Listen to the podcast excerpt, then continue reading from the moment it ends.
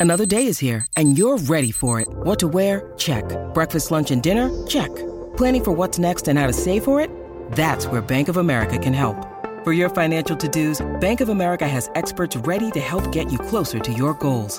Get started at one of our local financial centers or 24-7 in our mobile banking app. Find a location near you at bankofamerica.com slash talk to us. What would you like the power to do?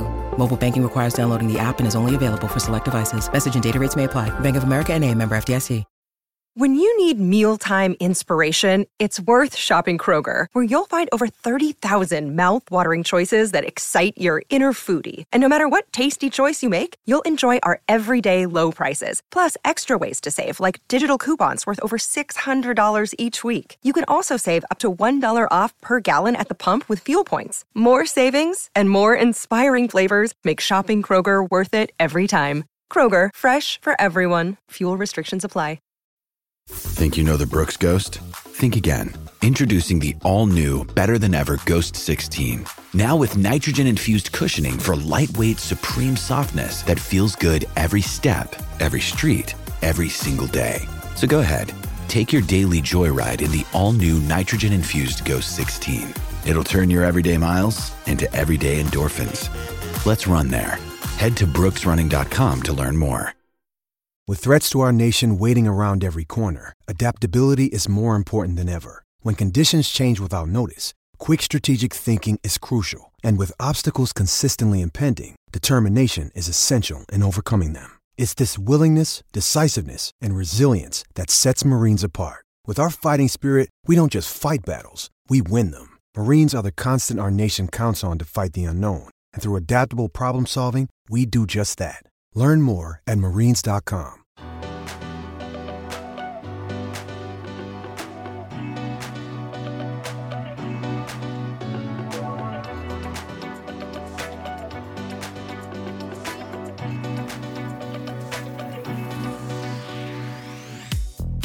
Ladies and gentlemen, welcome back to the finest hour of Colorado Rockies minor league coverage, episode 10 of the 2021 Pebble Report podcast with the usual suspects. The usual su- goodness, we're starting over, Kenneth.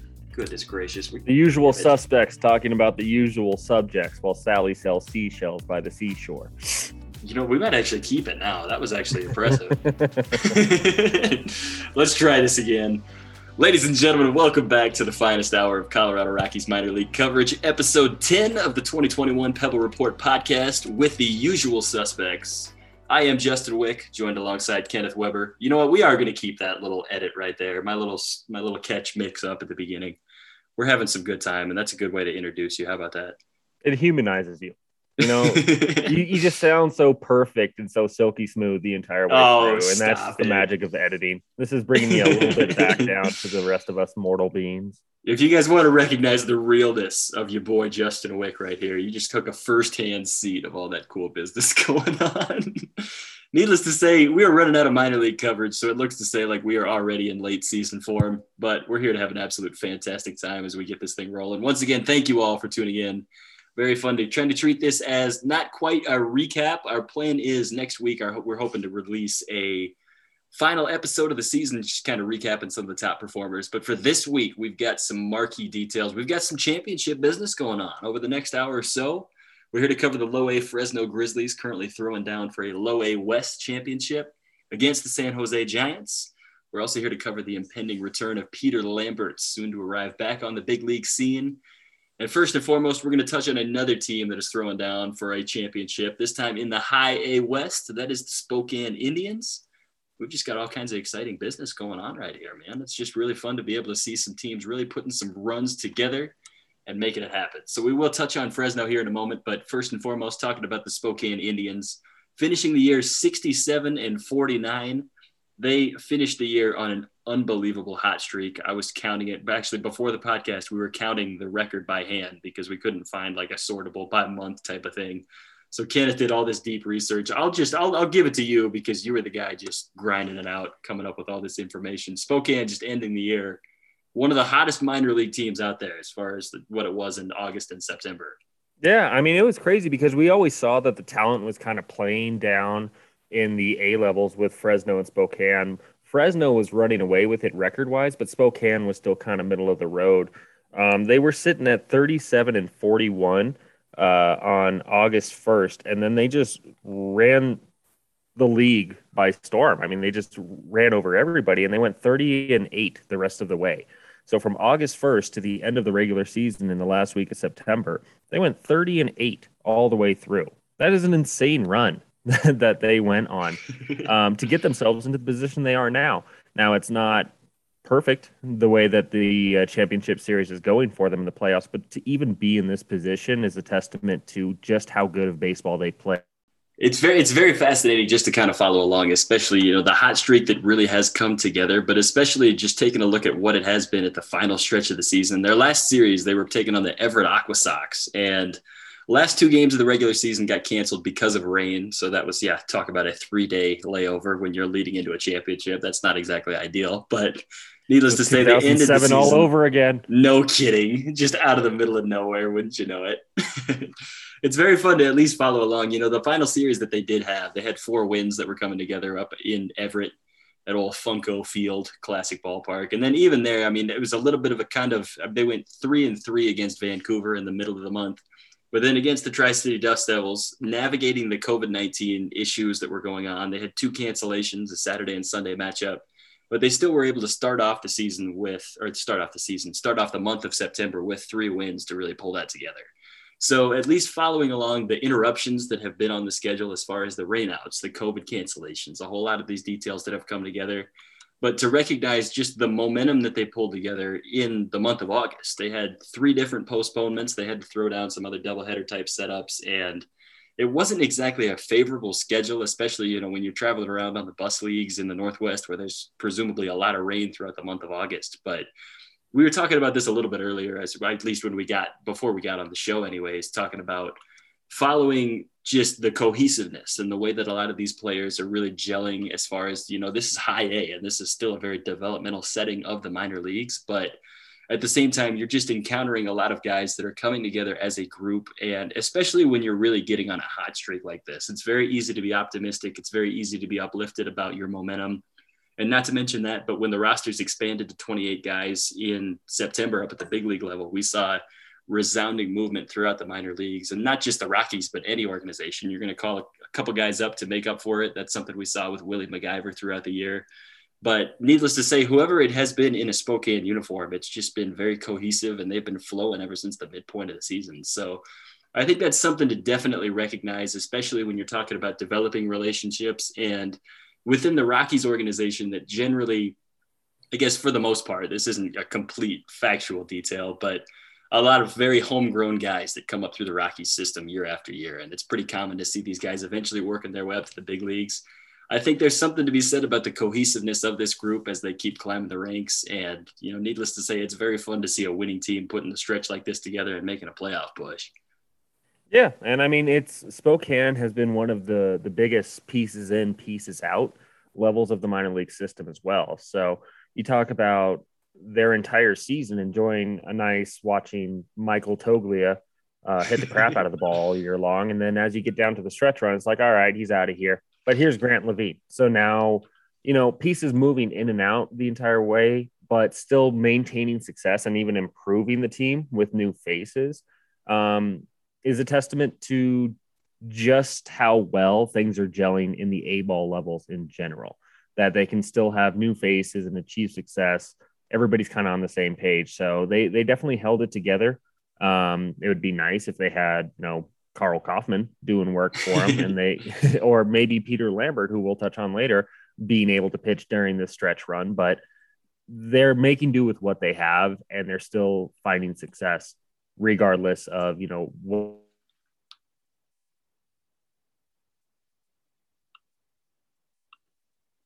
I think there's definitely something to touch on as far as what's been going on within as you take a look at the current playoff schedule that they have and what Spokane has been working with. It's been a little bit of a downer as far as as we look at September. I, am sorry, as we keep pushing forward in through the month, anyways. I'm all over the mm-hmm. place looking at this. But as far as what Eugene has been doing, they've taken the first two games of the championship set. So I do want to point this out, going, you know, it would have been ideal if we released this episode on Monday because now all of a sudden we're 0 2 in the championship set and Spokane is currently on the ropes. But yeah, at the same time, taking a look at, yeah, of course. Yeah. We're really, really, by the way, we're playing really hot baseball and oh, we've been outscored. I think it's, what is it? 18 to 7 in the first two games of the series. But yeah, Helcris Olivares has had such an interesting year. So when we did like the perp list, a lot of people are still really high on Helcris Olivares because of his age relative to his level. He's a younger guy, still has electric stuff, but man, it swings so wildly. So, like in his three games started at the end of the regular season, basically his last month before the championship series, he had like a 0.95 whip, 17 punch outs to seven walks. He was really good. So, he gets the game one nod in the championship series and gets one out allowing eight runs with two walks and six hits and no strikeouts. Three home runs allowed before he got pulled before the second out of the game even happened. So three homers with one out recorded. That's just yeah. that that's tough, man. It has been a wild thing type of season for Helcris Olivares. A lot of learning experience that he's had this year in Spokane, but that just kind of shows the the peaks and the valleys that we've been going through all year with Olivares you know, we point him out, and I remember, I, I, think there was an article that I wrote for Purple Row when he made his, I think it was his spring training debut with mm-hmm. the big league club. It was taken, it was out at, I believe it was against the Dodgers out at Camelback Ranch, and a big deal about, you know, he hadn't even turned 21 yet. At this point, his 21st birthday was just a couple weeks ago. But you know, he posted 7.33 ERA on the year. I suppose you know he's already in high A, so there's something to be said about you know if he was in Fresno, he's going to be facing a little bit less refined hitters, but you know, the fact that he was able to close the regular season on such a high note, like he was able to develop the comforts and especially, you know, I realize we mentioned the shortened 2020 season and the canceled minor league season last year. I mean, that's something that we commonly point out, and I get that it's almost just brainwash at this point because we say it all the time. But you know, for somebody that's 21 years old and the impact that that could have, that's very much a resounding effect. That you know, it clearly took him a little bit of time to get back into the swing of things as far as what he might have previously been accustomed to, and I think it's an uplifting scene to be able to recognize that throughout the latter parts of August and into September, he was able to really put some serious stuff together. So, again, very sour taste in your mouth. I really hope that, you know, the opening championship, I'm desperately begging that that is not something that he lives on or dwells off of. But yeah.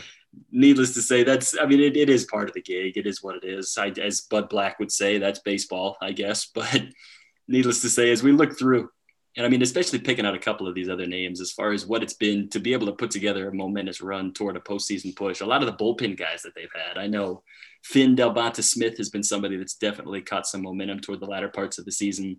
And then Dugan Darnell, he's got 15 saves on the year and he's been able to put together, he's got a 2.59 ERA. And especially as you continue to take a look at, you know, this could be a very hitter friendly league as we have seen with Everett in the, po- or I'm sorry, with with Eugene in the postseason series. I was just looking at Everett as the previous week of the series, of course. But I mean, especially if you take a look at how many runs have been scored throughout the month of September just on the Spokane schedule alone, it's very easy to recognize that, you know, yes, a lot of it is due to the own t- that hitters in Spokane putting this kind of stuff together, but it's something that you know, to be able to have lockdown relievers that can really carry the momentum like this and really lift your team forward, I think that's been a huge setup for this team to have some success like that. So, all around the diamond, especially, you know, we look at it's been a marathon of a season as far as, you know, you look at names like Ryan Rollison and Peter Lambert that have actually been there. It's just been it's it's fascinating to take a look at I mean, even Willie MacIver, I guess, if we want to go mm-hmm. that far. But seeing the roller coaster of how it's been, how it's been put together, but especially when we've got some recurring guys, you know, like Finn Del Bonta-Smith and just like all these Dugan Darnells in the mix that have been there throughout the duration of the season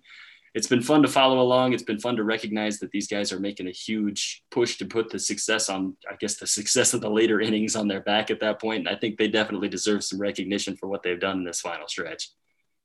Definitely. Yeah. And it's, it goes back to the, the interchangeable faces that have come in and out, you know, um, it still has a couple of core pieces there throughout the season. And I think on the Spokane side, we can touch on a few of them before we move over to Fresno as well. Uh, we talked about Olivares on the pitching side. He's been in Spokane all year, but so is Chris McMahon. And he's kind of taken over an ace role for the Indians in his first full season in professional baseball after, you know, 2020 happened. Um, and he's been a very stabilizing force for the starting rotation, which they haven't had a ton of. Um, and that's one reason why the bullpen has shined is they've they've carried a lot of slack. But for the 2021 season in uh, Spokane, uh, McMahon was 10 and 3 with a 4.17 ERA over just shy of 115 innings pitched, over a strikeout per inning at 119 over those near 115 innings. So on the pitching side, he's been one of the uh, stabilizing forces for Spokane all season long.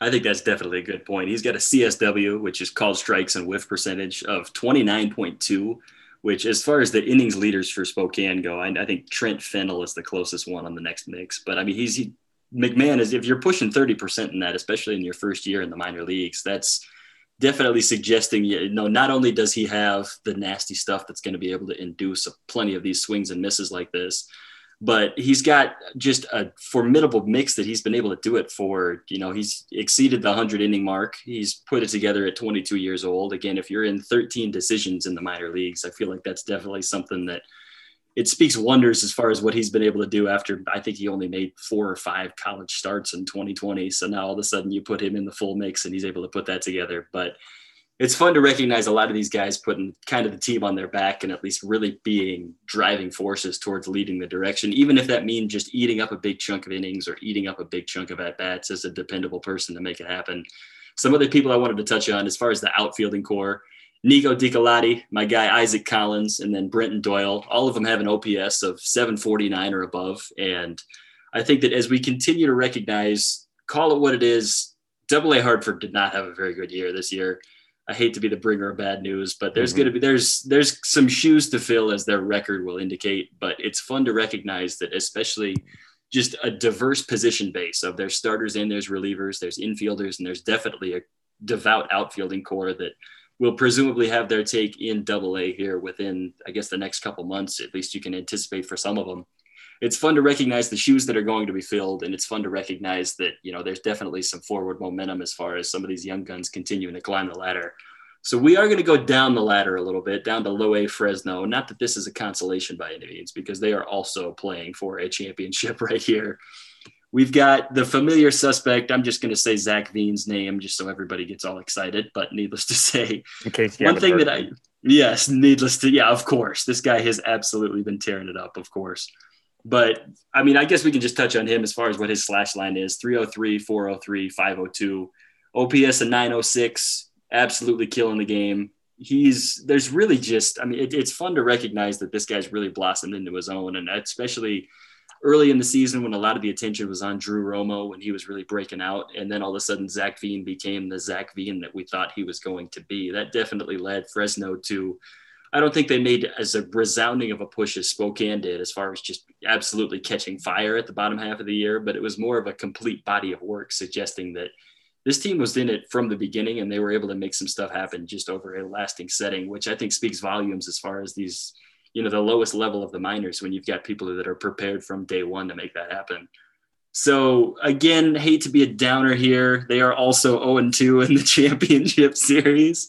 I really we should have recorded on Monday. That's the thing. I mean, mm-hmm. that's I, I feel bad. They do have an off day today, so we know that Fresno cannot be eliminated today. So you're gonna have to hold your horses until they throw down on Friday when they take on San Jose again. But again, it's been close, contested ball games. It was a one to three loss on Tuesday.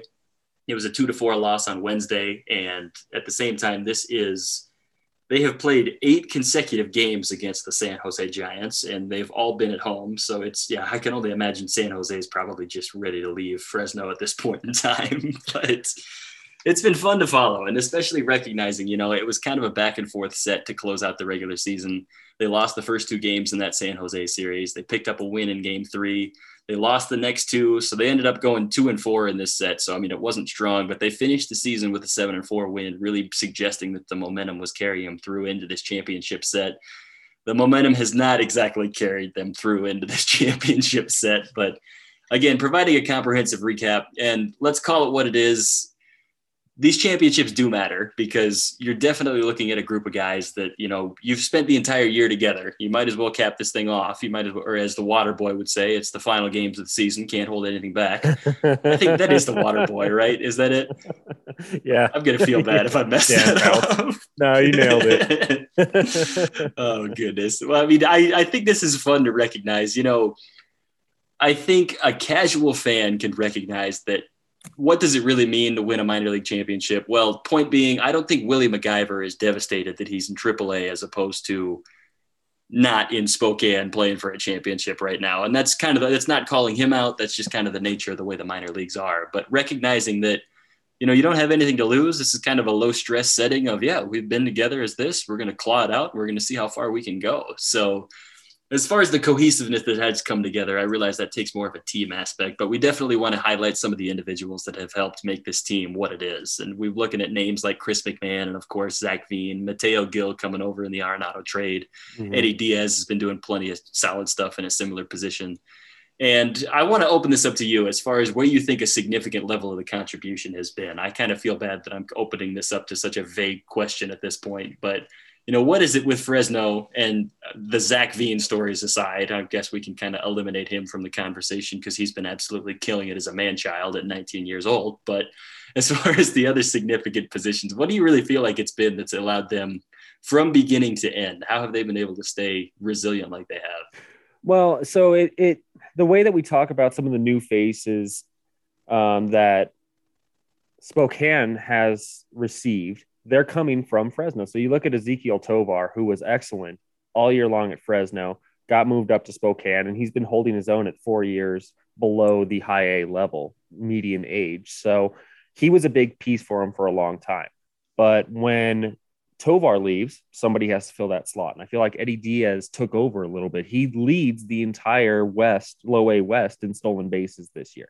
Zach Veen is second on that. So, you know, it Veen has carried this team on his back for the most part. Drew Romo has been a solid performer all the way through. He's been great behind the dish. So it's really been Veen and Romo. Veen elevated to kind of a new level, while Romo has been consistently very, very good the entire year long. So that's the core that we have in place. Grant Lavigne was solid for uh, Fresno after starting off maybe a little bit slow. He went up, took Michael Toglia's spot. So they had to start finding a little bit more production for the faces that were leaving. I think Mateo Gil got off to a really strong start, really scuffled through the middle of the season, but he started picking it up towards the end, replacing some of that production that maybe Lavigne left behind when he moved up to Spokane. And then when it comes to uh, Tovar, not only has Diaz improved, but there's a couple of complex league guys that have come up as well. Yes, Warming there you Bernabel, go. who we touched on a few episodes back, was pretty solid for uh, his cup of coffee, so to speak, in Fresno. Wasn't otherworldly, but he held his own as well in his first uh, first real taste on the full season side of it. Uh, another part to touch on, and this is even more dramatic than the hitting position player side, has been pitching. Pretty much anybody who has been solid in Fresno got moved up to Spokane. Pretty much anybody who was super solid in Spokane got moved up to Hartford. So there's been a lot of changes going on on the pitching side. Um, somebody had to replace the production. Sam Weatherly was there the entire season. He's kind of been the Olivares of Fresno this year, where great performances with some really with some real clunkers along the way too. But one person who has stepped up and, and eaten a lot of innings down the stretch has been Tony Locey. Um, he also came over in the Nolan Arenado trade. He was a reliever for the majority of the season, but they started putting him in the rotation in the last month or two, and he's performed pretty well. He has 10 games started. His overall body of work, though, is a 3 0 record uh, with a 3.34 ERA, 148 WHIP, and he's got 80 punchouts in 64 and two thirds innings. So, not the easiest role to convert from a, a, reliever to a starter, but he has filled those shoes pretty well to the point where he's the game two starter in the championship series. So, again, they're playing with a deck of cards that is not completely full, but they're making the most of it. And they got themselves to this point by doing that for about a two month stretch to even be in the championship series. You know, I think you bring up a tremendous idea as far as talking about, you know, converting from a reliever into a starter, and especially even with Weatherly, the way he's been able to put himself together mm-hmm. this season. It's fascinating. I think that you really have to take, especially in the lower levels of the minors, you have to take some statistics with a grain of salt because you recognize that these guys aren't exactly professionally refined quite yet. And I'm not trying to suggest that it's to dismiss Sam Weatherly's ERA that's pushing five at this point. I mean, it's not necessarily immaculate by any means, but taking a look at recognizing he's had a couple blow up outings, but he's had some other outings that have been just absolutely exceptional. And I think mm-hmm. that's part of the developmental curve that really goes into climbing yourself through the ranks. And it's fun to recognize, you know, we've got a team with a record. I mean, they elapsed 70 wins. Their final record was 74 and 41. So, I mean, it clearly suggests that, you know, when you're putting together that level, that level of success over the course of a season, it's not necessarily a team detriment. And I can only imagine that's probably pretty motivating when you recognize you're putting your team into a position to make a playoff push like this.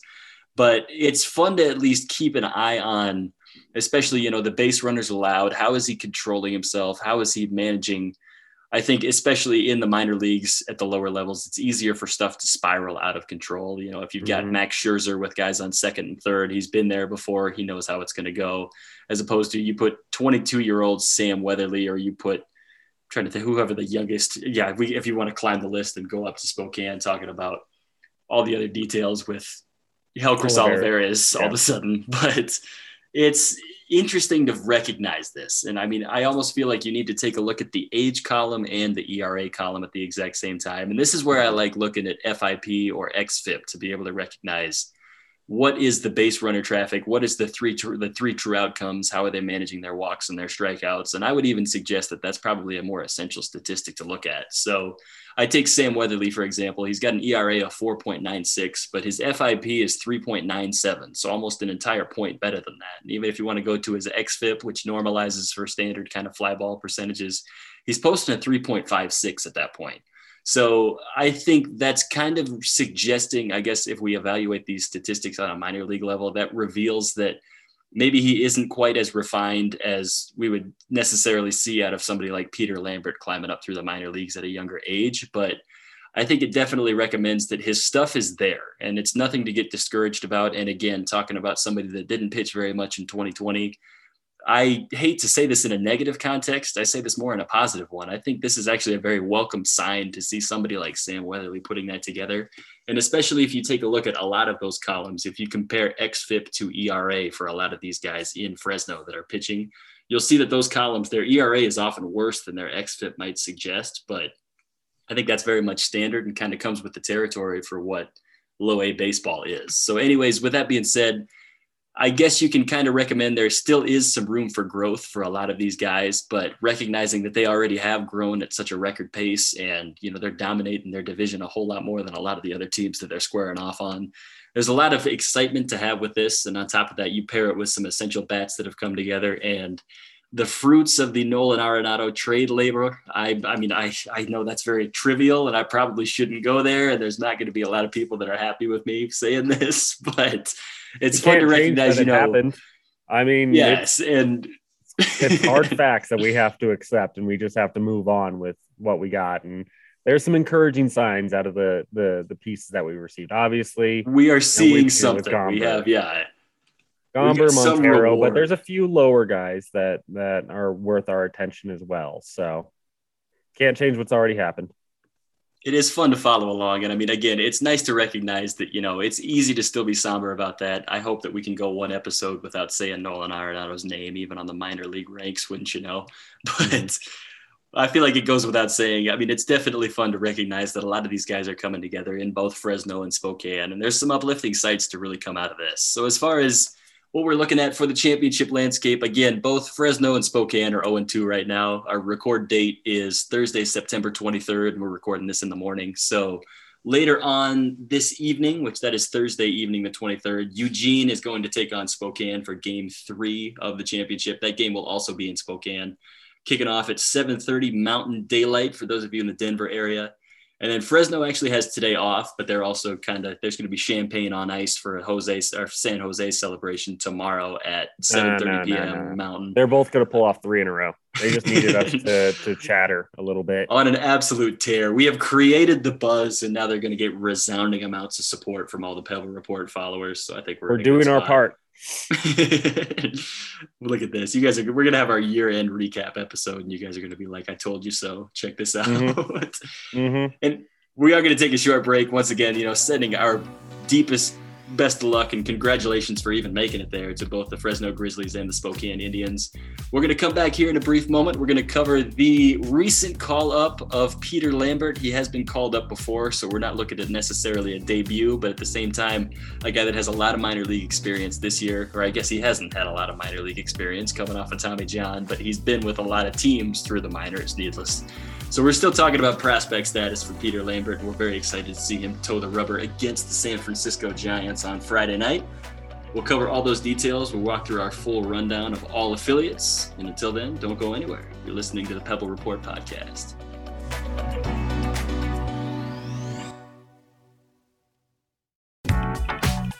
Ladies and gentlemen, welcome back to the Pebble Report podcast. We're here to talk about a guy that has appeared for three different affiliates this year.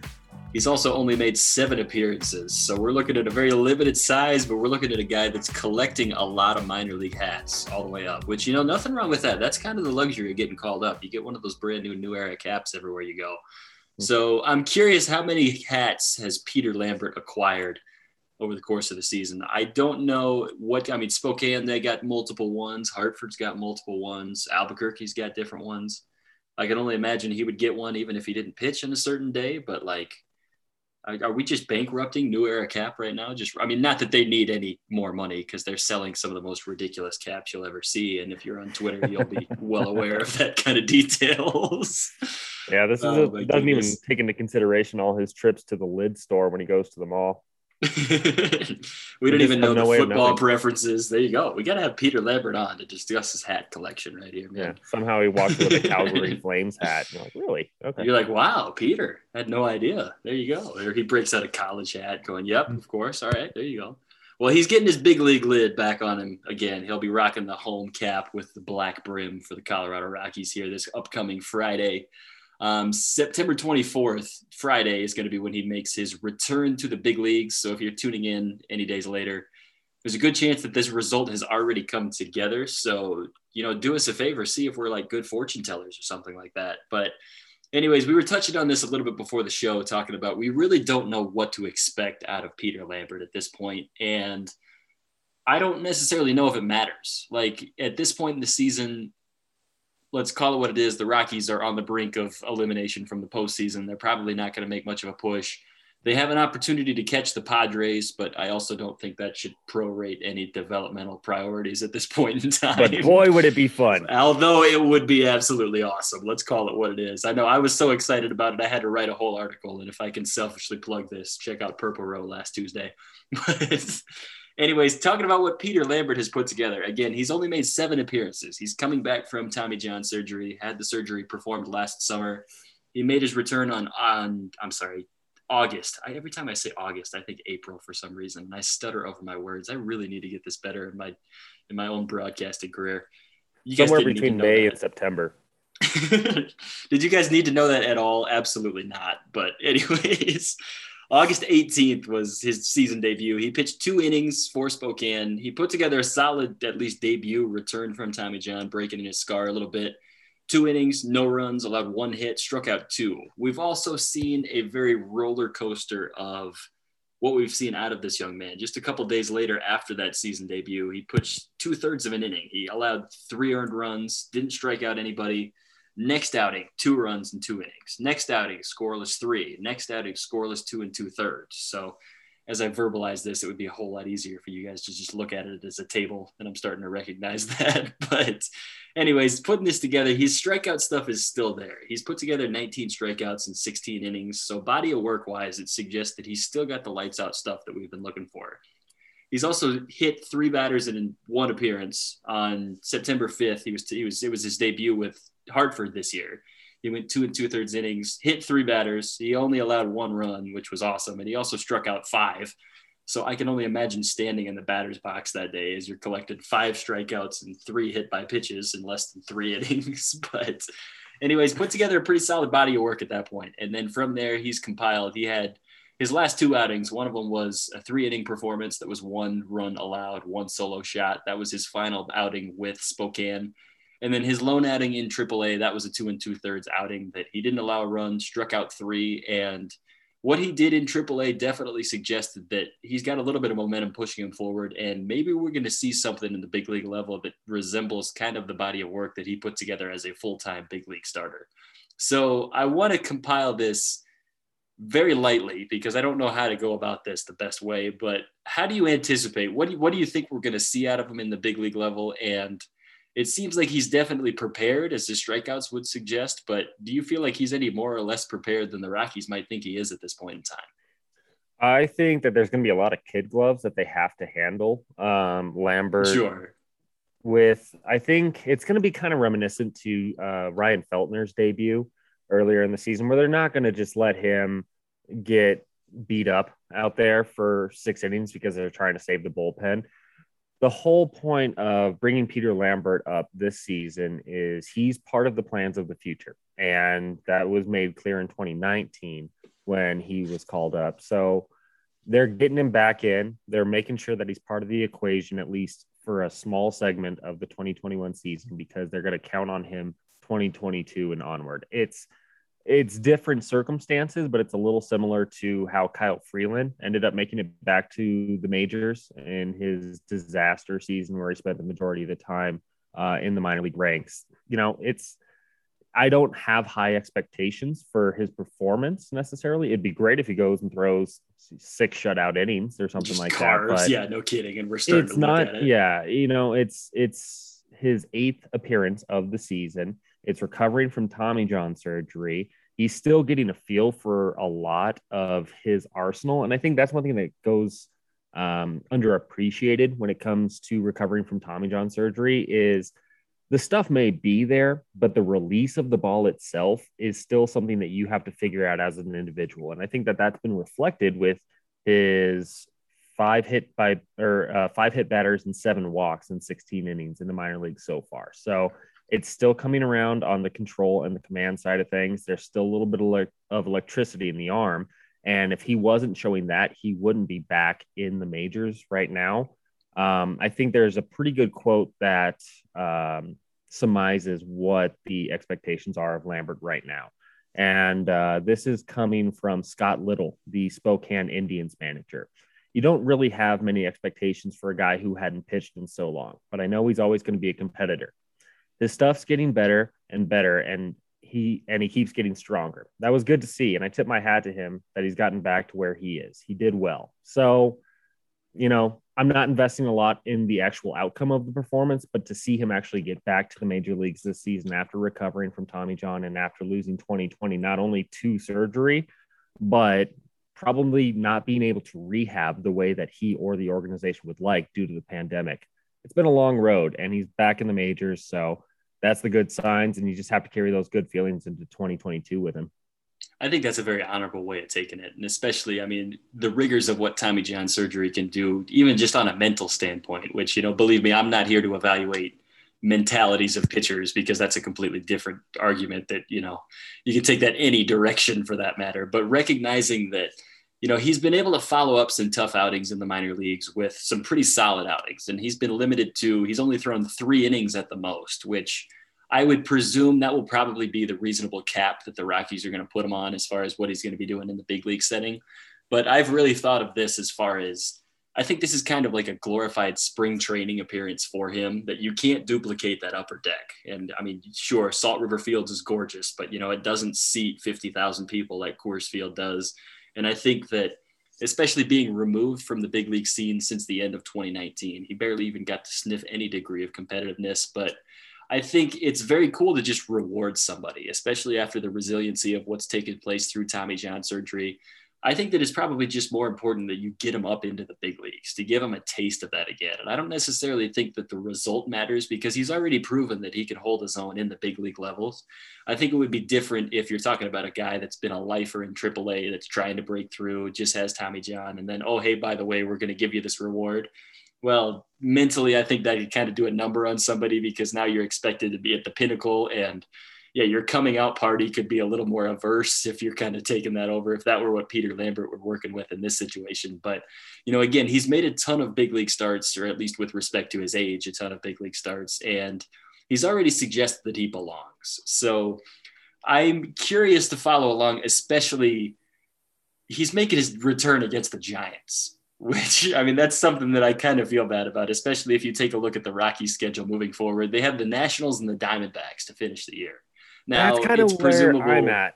Like, yeah. yeah, welcome back to the major leagues. Here's the best record in the National League. Have fun. That's just, I mean, if he if he carves, that's awesome at least. Yeah, that'd be great. But if you, if you want to give him some warm and fuzzy feelings, I think the Nationals or the Diamondbacks give that a little bit better than the sure. Giants do. So that's my my only qualm with with the whole thing is, man, it'd be nice if you pushed him to Monday instead of Friday. I think something that was kind of comparable, at least in my mind, was when Jose Mujica made his big league debut last year. He did it against a Padres team that was making a lot of noise at the time. That is, we're going to disregard what they're doing right now. But 2020, you know, the Padres were a big time formidable force, and everybody knew it at that point in time. Mm-hmm. So yeah, throwing him to the wolves with the bases loaded in the first inning that was very tough for Jose Mujica. And his final outing of the year was, I think it was the exact final game of the season in 2020 against the Diamondbacks, if I'm not mistaken. So that was something that I thought of. I do think Lambert definitely is a little bit more equipped than what Mujica is, and you know his baseball reference big league stats will show that instantly. But I'm excited as far as a fan mm-hmm. viewership standpoint. And I mean, this is, I'm, I'm, not trying to suggest the Rockies are saying this is a bad move. I think more than anything, it's just the timeliness of if you're going to get him some reps, you have to pitch him against the Giants. And they're doing it at the beginning of the series. If they were pitching him on Sunday, I think it would be real easy to just roll him into an early midweek outing and not think much of it as far as just rolling him out with the Nationals. But mm-hmm.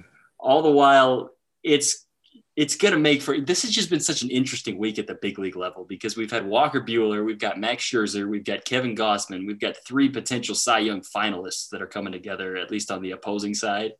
And, you know, not to bash the Rockies rotation, they've got a pretty solid starting core, at least with respect to how it's been in the past. But now all of a sudden we're putting Peter Lambert's name in there. And I can only imagine that's a pretty cool company to be in, especially when you recognize that the Cy Young race has been very much running through Denver this week. And, you know, personally, myself following prospects, I'm just as excited to follow Peter Lambert this week as I am to see Max Scherzer pitching in Coors Field. Well, that that might not be exactly true. If I'm being honest, I'm really excited to see Scherzer pitching. You can put Colorado. him in the same conversation. if Peter Lambert turns into Max Scherzer, then great. Maybe we can look at it later on and be like, I'm as excited to watch Peter Lambert do his thing as I am to watch seven years from now pitching prospect come up. Like, yeah, you hope that it's good competition to face. And I mean, this is this is the charm of being a major league player, especially at a younger age like Lambert too. Is um, you know, not many guys get to say they went up against Max Scherzer. Not many guys get to say that they went up against peak Kevin Gausman or sure. peak Walker Buehler or something like that too. So to be in the same breath, the same conversation, that's the other side, uh, probably more the emotional side of getting him back into the major leagues. You know, feeling like he belongs against the greatest competition in the world.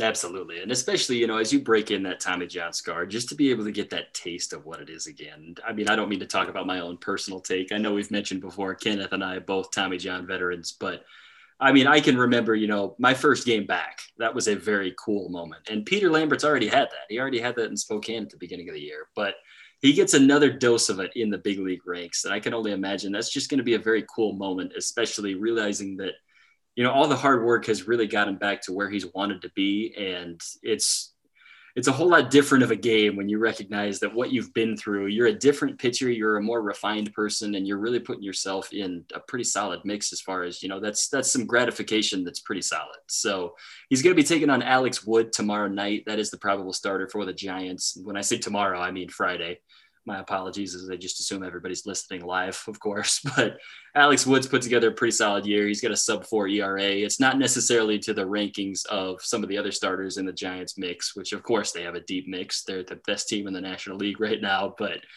anyways, we are very fired up to be able to put that together. A guy that we haven't seen a whole lot in the minor league ranks, but we at least this year. But we definitely don't want to overlook all the good stuff that he's been doing.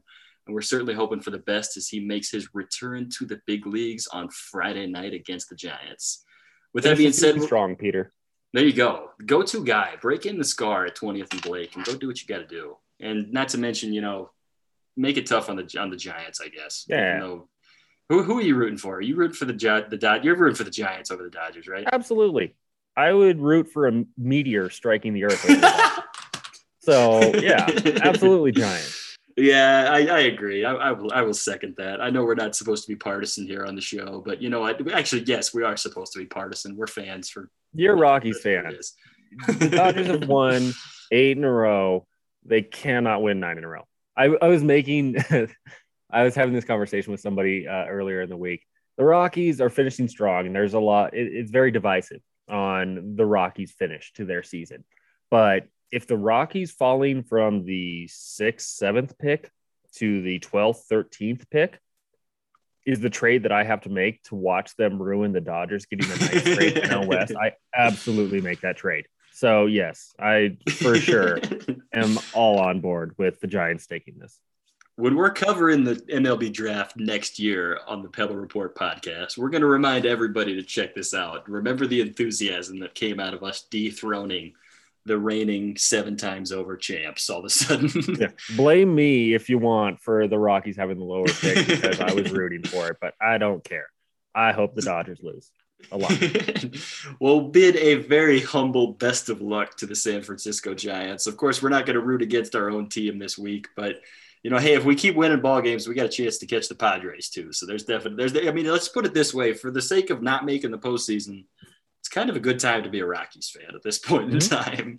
So we'll, we'll, I mean, we'll ride this out. We've got only a couple more days left in the big league season. Of course, a lot of the minor league seasons are coming to an end, but very excited to bring this down. We're going to go through, we're going to go through our rundown of looking back and not really looking ahead because this is kind of the end. But anyways, our standard recap of what, how the minor league teams have finished out the 2021 slate. We'll present that as much of a standard configuration as we possibly can. And then from there, we will pick for what is left in the season our final breakout players to watch. And then we'll send you guys home with all the invaluable insights that you need for the waning days of the 2021 minor league season. Thanks for tuning in. We'll be right back. You're listening to the Pebble Report podcast.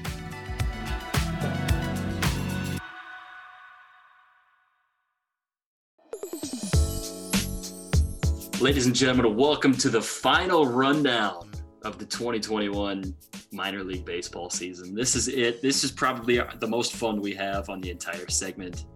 And the fun is coming to a close, which only means we're going to have to bring this back next year. So don't run out of enthusiasm at this point in time because we've got a lot of cool stuff. And we're going to have just as much fun in this final rendition as we have all year, except we just don't have as much information to touch on. So it might be a little quicker.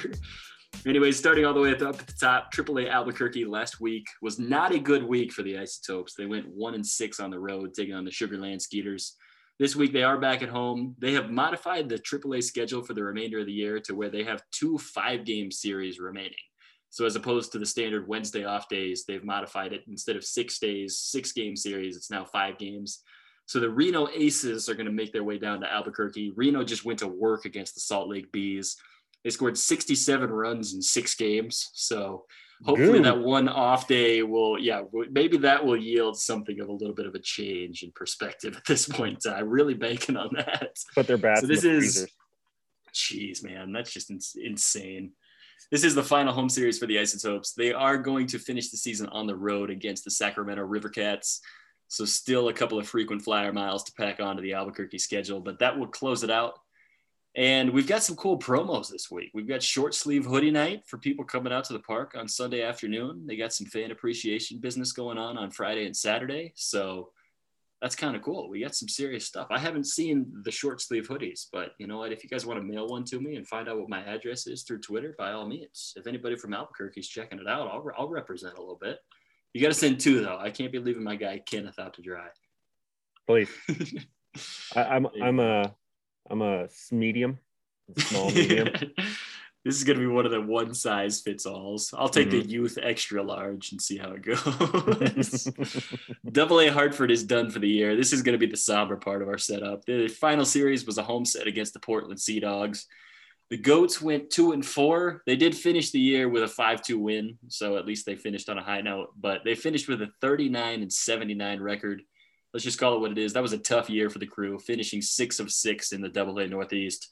I feel like if we highlight the highs in this program, we also kind of have to highlight the lows. But I guess fortunately for the system, anyways, we've got guys in the lower levels that are really making it happen, as we touched on earlier in the show. At this point in the show, you're well aware of what's been happening with Spokane and Fresno, so we won't touch on that too much. Anyways, Again, High A Spokane throwing down for a championship against the Eugene Emeralds. Low A Fresno throwing down for a championship against the San Jose San Jose Giants. Both Eugene and San Jose are Giants affiliates, so it's Giants versus Rockies in both High A and Low A. It's not as clear cut because they do the whole East Central West setup in High A and Low A, so it's not like this is the World Series of High A even though I think that would be pretty awesome if they did that. But, hmm. anyways, only surmounting the NL West rivalry action as the Giants take on the Colorado Rockies this weekend at the big league setting. Three the row, Arizona baby. Complex. There you go. We're on. Yeah, we got some momentum rolling through this. The Arizona Complex League, they are the champions of the Complex League, Colorado Rockies affiliate. There was an awesome celebration video on Twitter of the crew on the on the spring training backfield. They won the championship on. I love it, man. Grassroots, that's my kind of ball right there. Big tip of the cap to manager Jake Opitz for leading the entire crew. Honestly, a huge tip of the cap to the entire Opitz family for that matter. A lot of Colorado ties right there. Casey Opitz is a University of Arkansas catcher that I was really hoping the Rocky system were going to pull through. Heritage High School alum from Colorado, big time catcher also have to selfishly plug my former teammate right there. A lot of love for Casey. So he's in the uh, Cubs organization now. That's right, Myrtle Beach Pelicans, right there. My favorite, mm-hmm. one of my favorite dudes from outside of the Rocky system. Seriously, that so is anyway. a big time baseball family in Colorado. The Opitz family. Yeah. So to, to see Casey in pro ball, to see Jake being affiliated with the Rockies in a manager capacity, like that's that's that's huge because that's been a big name for uh, Colorado baseball for a while it's very cool to recognize, especially Jake taking it over within the Rocky system from a developmental standpoint. I know Shane Opitz, another one of the brothers in that mix, he's got some pretty rich minor league backgrounds as well. So if you're looking for some invaluable insights right there, those are the people that you want to be. Those are some people that had got some pretty good conversations right there. So very cool going down the list, I don't know if this is down the list actually, but this is kind of a new asterisk that we put into the mix. The Arizona Fall League, the schedule has mm-hmm. been announced. We've got some cool details coming at you from Phoenix, Arizona. The rosters have not yet been announced, and Kenneth and I just spent the entire commercial break speculating who we think is going to be there. We will hold tight for the official announcement before we kind of break out some details right there. And the season opens on October 13th, so we'll have the rosters out sooner than later. The Rockies are again an affiliate for the Salt River Rafters, as has been the standard since Salt River Fields opened back in 2011. So the home games will be played at the spring home of the Rockies and the Diamondbacks. And every single Arizona Fall League team is made up of five different big league organizations. So they divide out the rosters of an equal percentages from five different teams. So the Diamondbacks and the Rockies will share the Rafters name with the Brewers, the Mets, and the Tigers. So you guys are going to be absolutely brilliant minds for Milwaukee, New York, Detroit, Arizona, and Colorado top prospects if you're following the Arizona Fall League. You're going to so again, Spencer Torkelson like a lot. That is that's a good dude. Honestly, that's going to be pretty cool to follow along. And I mean, I know he's not directly promoting the Rockies, but you know, in the heart of that Salt River order, I can only imagine that's going to be some serious firepower, and you're going to want to recognize that guy. I'm looking forward to seeing it going back to his home collegiate grounds of Greater Phoenix, Arizona, the Arizona State Sun Devil making it back. All time home run leader for ASU, I believe. That's right. And you know, there's or a guy by the name of he's, he's is he yeah, a guy by the name of Barry Bonds also happens to be an alumnus. He's either the all-time leader or he broke the freshman record for home runs for a Sun Devil. But when you are overtaking Barry Bonds on all-time lists, like, dude, you got something going for you. You got Reggie Jackson on that list as well. You got a lot of guys coming Paul there. That's right. Speaking of Mets affiliate right there. Oh my goodness, that's very cool. And I mean, it's it's going to be exciting to recognize that. And on top of this, you know, kind of a selfish plug, the Arizona Fall League, some of my favorite baseball that goes on. I remember seeing Cody Bellinger hit one in the Fall Stars game before Bellinger really made a name for himself. And you know, if you get the opportunity and if you need a baseball fix through November, by all means, check this out it's some of the most pure baseball that you will ever see. I know we touched on this on a previous episode, so I won't dwell on it too much. But again, the schedule's been released. Rafters going to open up with the Peoria Javelinas in a home game at Salt River Fields. Imagine kind of a spring training style in the fall league. All six teams based in Greater Phoenix, and just an awesome setup if you're in need of that baseball fix all the way up through the weekend before Thanksgiving. Man, we got baseball all the way through, and it's going to get us to spring training sooner than we know it. So we're going to cap this off. We've got our recurring segment of breakout players to watch. Again, we don't have a whole lot of games remaining, so we're looking at like it's it's AAA or if we feel really ambitious, who's somebody that's going to do something huge in the low A or the high A championship. Mm-hmm. So we have stuck through it. We're, we picked two AAA guys. Kenneth, you want to take this off? Yeah, um, I'll start, and I'm going to go with Will MacIver. Um, it's a interesting choice. I'm not necessarily looking at the breakout; it's more the to watch uh, part of the segment. MacIver finished the season in Hartford, or at least we presumed he was going to finish the season in Hartford after completely blowing up Spokane. Hartford finished their season. Obviously, they had an abysmal record and it's over. But the Rockies actually, in a bit of a surprise move, decided to move MacIver up to AAA Albuquerque to finish up the season as well. He's going to get some more at bats. He struggled a little bit in Hartford, but they want to really test him this season. And so it's going to be interesting to see what he does in this last couple of games in Albuquerque, just because they're pushing him pretty hard. Uh, he has he'll now have three different affiliates he will play for this season. They're really seeming to prep him for a 40 man roster spot and maybe be that third catcher here in the immediate future. So, how he competes at the upper level after not finding a ton of success in double A is going to be really interesting to watch. So Will MacIver is my guy to uh, to watch. That would be very cool if he's really able to end the season on a high note. And I mean, even if he just kind of rides it out and does what he's been doing for the remainder of the year, it's definitely mm-hmm. cool to recognize there's an expedited path to the big leagues for this guy. And it's fun to recognize he's definitely getting his feet wet as far as the season that's remaining. I am going to go with a guy that's a little bit more established in the big leagues, not because of his future with the Rockies necessarily, because I don't know how long he might stick around in the Rockies organization, but I'm going with Greg Bird. He has had six and eh, I'm sorry, he's had hits in six of his last eight games. He's left the yard twice in the last five days. I don't anticipate he'll be in the big leagues for the rest of the year, barring any injuries or something like that. I can only imagine he's pretty upset that Matt Adams probably took his spot in the big leagues earlier in the year as well. He's not the only uh, one. Yes, there you go. I feel like this is a guy that, you know, he's probably really making a push to reach that fifth year of service time. He's about to turn 29, so he might have some life left in the tank. But if he can end this season on a high on a very high note, I think that's something that can pay off for him big time in terms of a future big league roster spot or at the very least an invitation to big league camp in spring training next year this is his last chance to really make a statement and i like his odds especially you know as experienced as he is he's got something to prove there's a unique dynamic in AAA right now, especially when the rosters open at the big league level. You saw a lot of the really successful players in AAA make the jump. And I realized that kind of depleted a lot of the premier pitching in AAA right now. I mean, if you take what the Rockies did, they brought up a bunch of relievers. I realize that's not exactly the case as far as when they just made some other position player call ups as since the rosters have been up and down. But I think that the reserve of good AAA pitching not only is it tired right now, but a lot of those really good arms are now in the big leagues to finish out the season. So mm-hmm.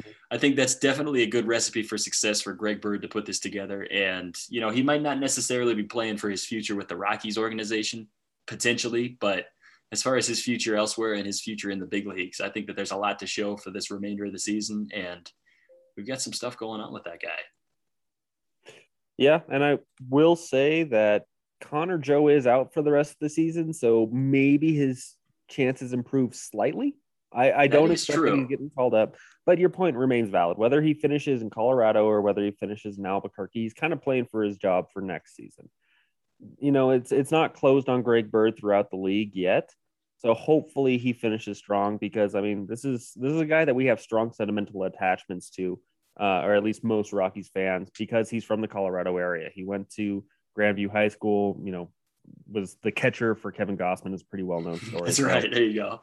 You know, he he came on to the league real strong with the Yankees, and the the career has been derailed a little bit, but everybody's really hoping that he gets back. So finish strong wherever it is, whether it's Colorado, whether it's Albuquerque, and get back up there, Greg Bird. Pushing another selfish Colorado plug for Aurora native Greg Bird. Absolutely. there it is. Him and Will MacIver are breakout players to watch, and that is going to do it for our show. This is episode 10 as we put the final touches together. We are so excited to be bringing back another episode of this podcast in the waning days of the minor league schedule. Be sure to check us out on Twitter for some other real uh, some other real time insights. We definitely want to make sure, especially as these championship matchups are going on in low A and high A. If there's anything that comes out, feel free to check us out. You can find Kenneth at KDub1988, myself at Just Wick, and then of course all over Purple Row at Purple Row on Twitter. Want to give another shout out to our colleagues at SB Nation and all of our media friends across all the Rockies affiliates. And as always, a huge shout out to the Affected by Altitude podcast crew. Big tip of the cap to Evan Lang, Mac Wilcox, and Skylar Timmons. Skylar wasn't with us this week, but he was last week, and Skylar did a fantastic job. So make sure you check him out over on the Affected by Altitude crew. Latest episode came out, I believe, yesterday. It came out on Wednesday of this week. And definitely check that one out if you haven't already. And until next time, we're looking forward to hopefully bringing you one more final season recap episode in the final days of this Pebble Report podcast. But we cannot wait to bring it to you. Thank you to all of our viewers for tuning in for yet another episode. And until next time, let's go Rockies. Let's go Grizzlies. Let's go Indians. Let's go Yard Goats, even though your season's done. Let's go Isotopes in the final stretch that we've got. That's it, ladies and gentlemen. Let's play ball. Thank you for tuning in. Three in a row. Do it. Let's go do it, baby.